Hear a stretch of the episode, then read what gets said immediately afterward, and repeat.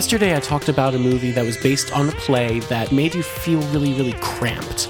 And the camera work was subdued. Everything was really constrained because in a real play, you get to uh, have one seat the entire time, and the play accommodates to you. And that's how I think Glenn Glengarry Glen Ross took care of its, uh, you know, filmic elements thanks to the fact it was based on a play. Today I'm talking about one that uh, came out in 2012, ended up taking that whole idea to a very, very, very different level and used it to very different ends. Tom Hooper's edition at Tom Hooper's adaptation of Les Miserables. And I loved the musical for years, uh, about all throughout high school when I was a big, big theater kid. They, uh, they took the big insane theatrical play. Now, Les Mis is a musical. It's all about, you know, the big, grandiose operatic songs. And what Les Mis, the play, does so well is it makes, uh, you know, that wonderful operatic feel and tone and like that punch to the gut emotion you get all the time from it and turned it into something a lot more accessible. There's a lot of uh, pop influence in it. There's a lot more, uh, you know, digestible lyrics, a much better story than most other operas out there. So it was a massive production. It was this huge thing where there are these giant show-stopping numbers, uh, thanks to huge casts and uh, you know big bellowing vocals and really fun crowd-rousing uh, numbers where everyone's singing along. There's a Master of the House, which is literally in a pub. Everyone's singing a drinking song while wasted. It's wonderful. But this movie adaptation um, took something that was huge and grandiose on stage originally and turned it into something really constrained. Now, you could argue that, I argue that it's because to make the emotions from Les Miserables work, you really need to have something huge on stage to make it feel personal. So, like I said, hundreds of people are in one room looking at one thing. In order to make it feel personal, it's got to be big to touch everyone in the room emotionally simultaneously. Uh, I think the play itself does it fantastically. I think it has a lot to do with the fact that, again, the showstopper numbers and the huge cast, big epic story takes like three hours to get through. The movie's like three hours, but they did that in the play, and in the movie, they really constrained it, um, which I think is interesting because, you know, when you watch a movie, it's on a much smaller screen. It's on a much uh, it's a much different experience uh, from watching a play, watching a movie. You know, they took something that was huge on stage with Les Mis, and every single showstopper number is filmed. Uh, the entire movie really is filmed with intense close-ups and really, really, really brutal, like admissions directly to the camera. It was all handheld. It was all recorded live. You know, everything that you're seeing on screen is incredibly raw and incredibly big constrained to fit into this one frame. For example, uh, the very, very first song you hear in both the play and the movie, it's called the Work Song, as far as I know. Um, that's what how it was in my original Broadway soundtrack. It's called the Work Song, and it's all these prisoners, you know, chanting, bellowing, boom, boom, boom, singing this crazy song about you know how you have to look down, you have to, you know, make sure you hold your own while you're in prison. Life sucks. It's a living hell. It's boom, boom, boom, boom. They're all working. That's how they get through the day. And it's a huge, crazy introduction to the story because it's all about how life is hell. The whole thing is about how life is hell. It's wonderful. But in the movie, they took this really big, bellowy song that's supposed to be sung by a chorus of big, burly, manly men, and it's muttered by a bunch of people individually. Uh, so I'll put a clip to this in the show notes so that you can see it. But the thing is, instead of the look down, look down, boom, boom, boom, this really big, ins- insane, intense number, you get these really tight close ups of individual people muttering the lines from the song. And I don't know if it has to do with the mixing of the audio, the fact that it was all done live with the earpiece things that got a bunch of press uh, when the movie was released, but it just doesn't have the same impact at all.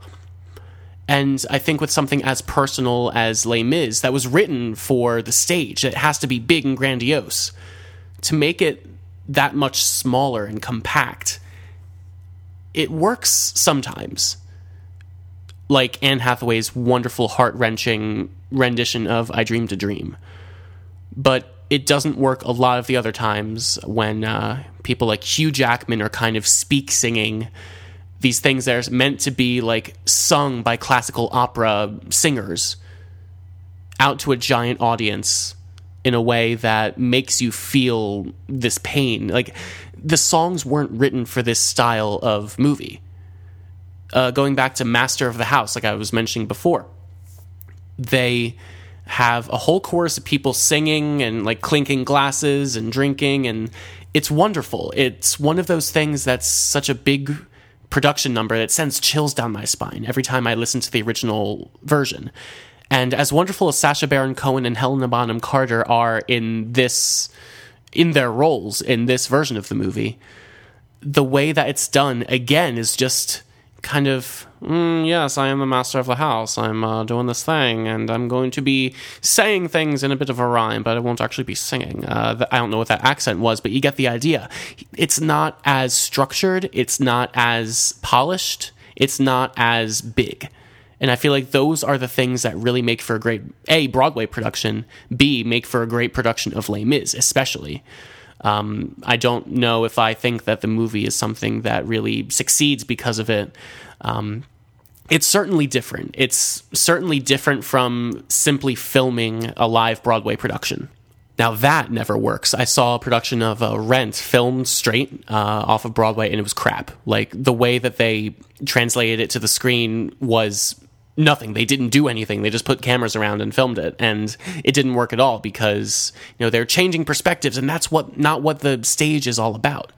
Um, but when it comes to Les Mis, it's certainly different. It's certainly something entertaining, especially when it comes to movie musicals, because especially in the classic, uh, you know, the golden age of movie musicals, they would do they would literally stage giant Broadway dance numbers in a studio and then film it and then put it on screen and expect that it would get the same kind of response as it would on Broadway, which I can understand. I do like a good, classic, fun, big showstopper number on screen. That's why I think Les Mis needed. The 2012 Les Mis anyway. But in Les Mis they just constrained it into this really weird package that I don't think really worked at all. Uh, aside from all of that, like my big philosophical problem with the movie in terms of its staginess or lack thereof, uh, the acting is all fantastic.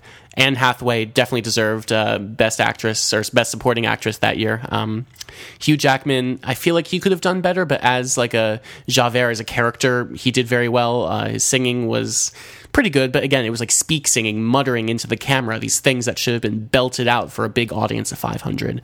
Russell Crowe, everyone knows he's bad. Like, he was really bad in this movie. He can't sing. Uh, but at least we got that meme out of this movie. And I'm Javert. Like, I love that. I'm really glad he was in it just for that, even if I had to put up with his horrible rendition of Stars. Uh, who else? Um, the girl that sings on my own was absolutely incredible. She was, uh, you know, a West End actress before they tapped her and brought her into this, and she was brilliant. Um, who else? There's moments in the movie where Tom Hooper does this really, really weird camera work that I don't think works at all. Um, I talked about this King's Speech once on this podcast, and I mentioned how I hate Tom Hooper's cinematography. Uh, I feel like he definitely toned back on it in this production or in this movie, but there's a moment later when Marius is singing uh, Empty Chairs, Empty Tables, where he breaks the line so many times, like that invisible line you're supposed to draw between you know characters when they're having a conversation. It's not really a conversation, but he literally switches sides of his face. It infuriated me as a film guy, but you know. I feel like this movie does an admirable job of uh, packaging a Broadway musical into something very different and uh, bringing it to the masses in movie form. But as for you know the fact that it was originally Les Mis, it was originally this wonderful, beautiful, big production. I think it failed miserably. I've also seen it twice. It does not hold up over multiple viewings. Uh, beyond that, yeah, that's Les Mis. I think it's interesting, good. The music is pretty good. The directorial aspects are bad. Uh, tune in tomorrow for another play oriented ADR episode.